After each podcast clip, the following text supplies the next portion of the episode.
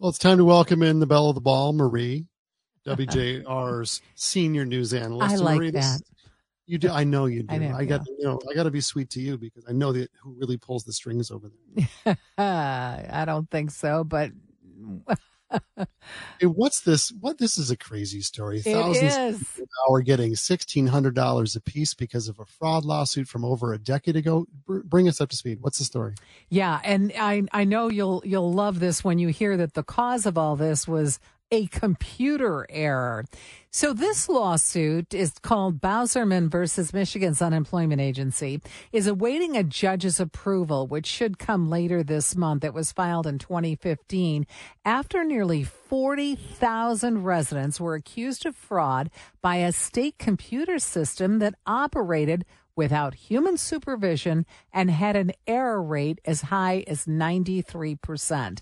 The lawsuit settlement of $20 million was approved by the state's Court of Claims a year ago. The computer system is called the Michigan Integrated Data Automated System, and it was implemented by former Governor Rick Snyder. Claimants were given quadruple penalties. They were subjected to aggressive collection techniques.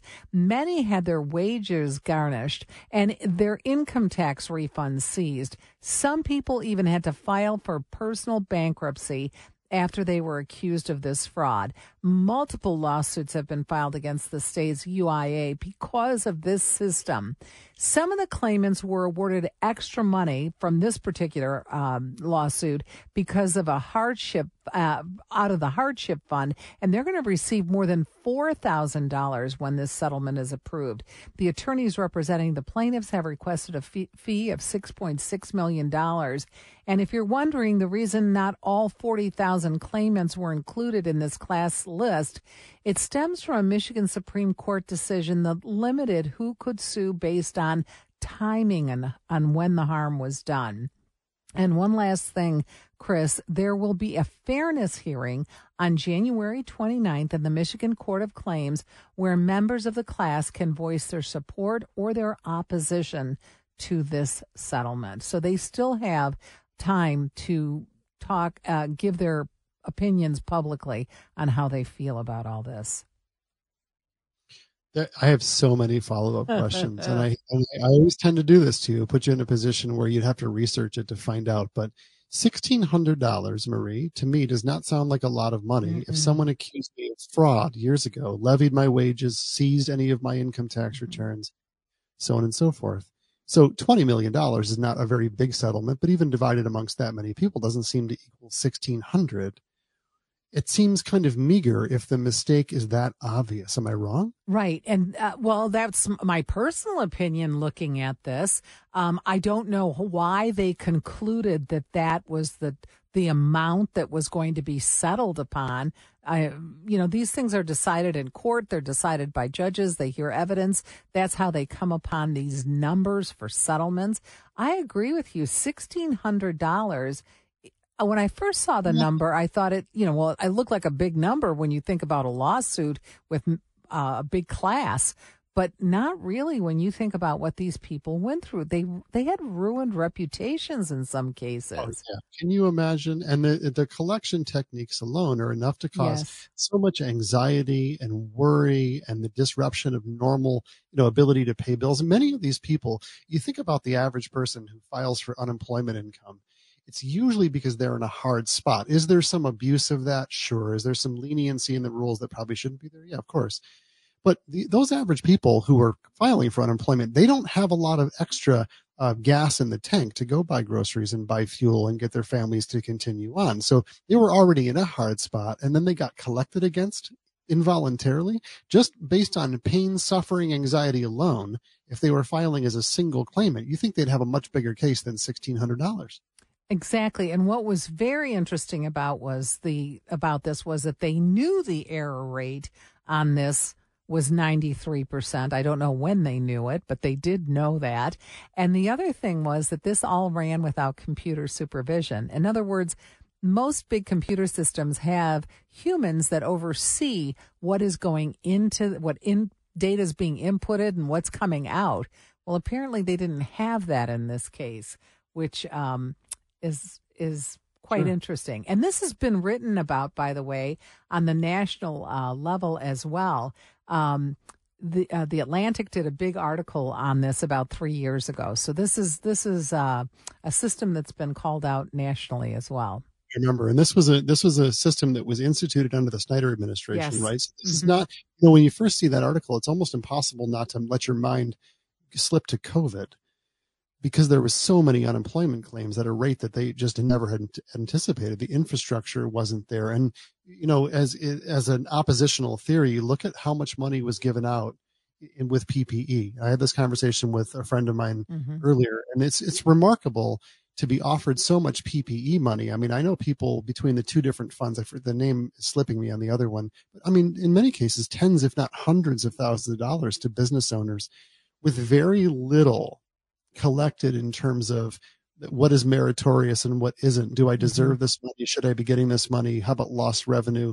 So on and so forth. It, it, I would be scared on that side of things if down the line they figure out, you know what, you shouldn't have gotten that money. And because everyone was in such a hurry and we had this big bucket of funds from the feds, are you going to come after me later and say that that was fraud?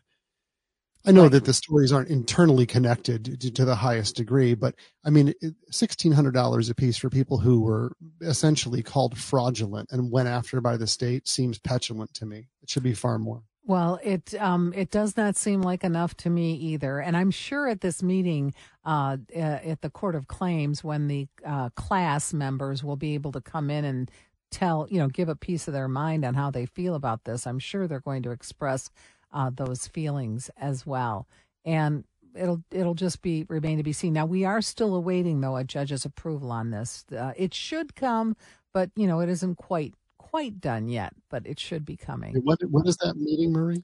Uh, is uh, January 29th for the claimants. January 20th. hmm Yeah, interesting. So That'll I'm be- sure we'll have some news on that. Yeah, how that all shakes out. But you know what? They should. If the state is doing what they should be doing, then they should own up to this if it was that big of a mistake and be as generous as possible. They got an extra, what, seven and a quarter billion dollars because of COVID funding. And they were talking about potentially putting that into education in terms of the of the underfunding of teacher pensions and then potentially some of the road projects. But this kind of thing, if you hurt your citizens first, especially the citizens who are not in a position for triumph anyway. I mean, they don't have the resources to go grab an attorney and say, look, this has been wrongly levied towards me, and now they're taking my wages and they're seizing my assets and so on and so forth. You can't do that. no, It and should be priority number one. Absolutely. They they and and these as you said at the very beginning, these are people who uh, for the most part were working people, uh, people who were trying to go to school and work at the same time and these were the people that really suffered the most in all this. They had a case of a woman who was uh, going to school full time because the uh, job she had as a cleaning woman, the company closed, so she had received some unemployment benefits from them. And then she gets this letter saying, "Oh, by the way, you owe us thirteen thousand dollars." Well, she didn't have that money. She was trying to go to school to better herself to get a better job.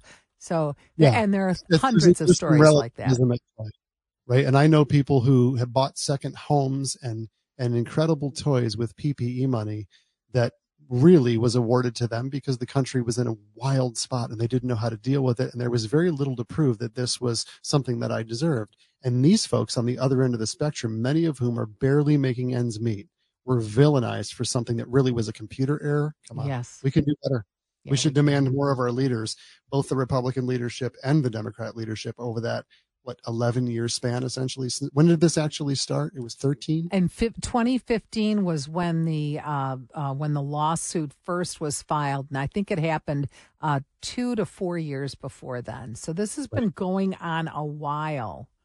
Good grief! Yeah, some of these people probably aren't even alive anymore. Yeah, yeah, exactly. Sad stuff. Tanya, thanks for the story. That's a really interesting one. We'll have to keep tabs on that as we go. Uh, Dave Rieger, we got to get these phone lines back open. I know that a couple people have already called in 800 859 0957. If you feel like these new gun control measures are completely overshooting the goalpost, I'd like to hear from you.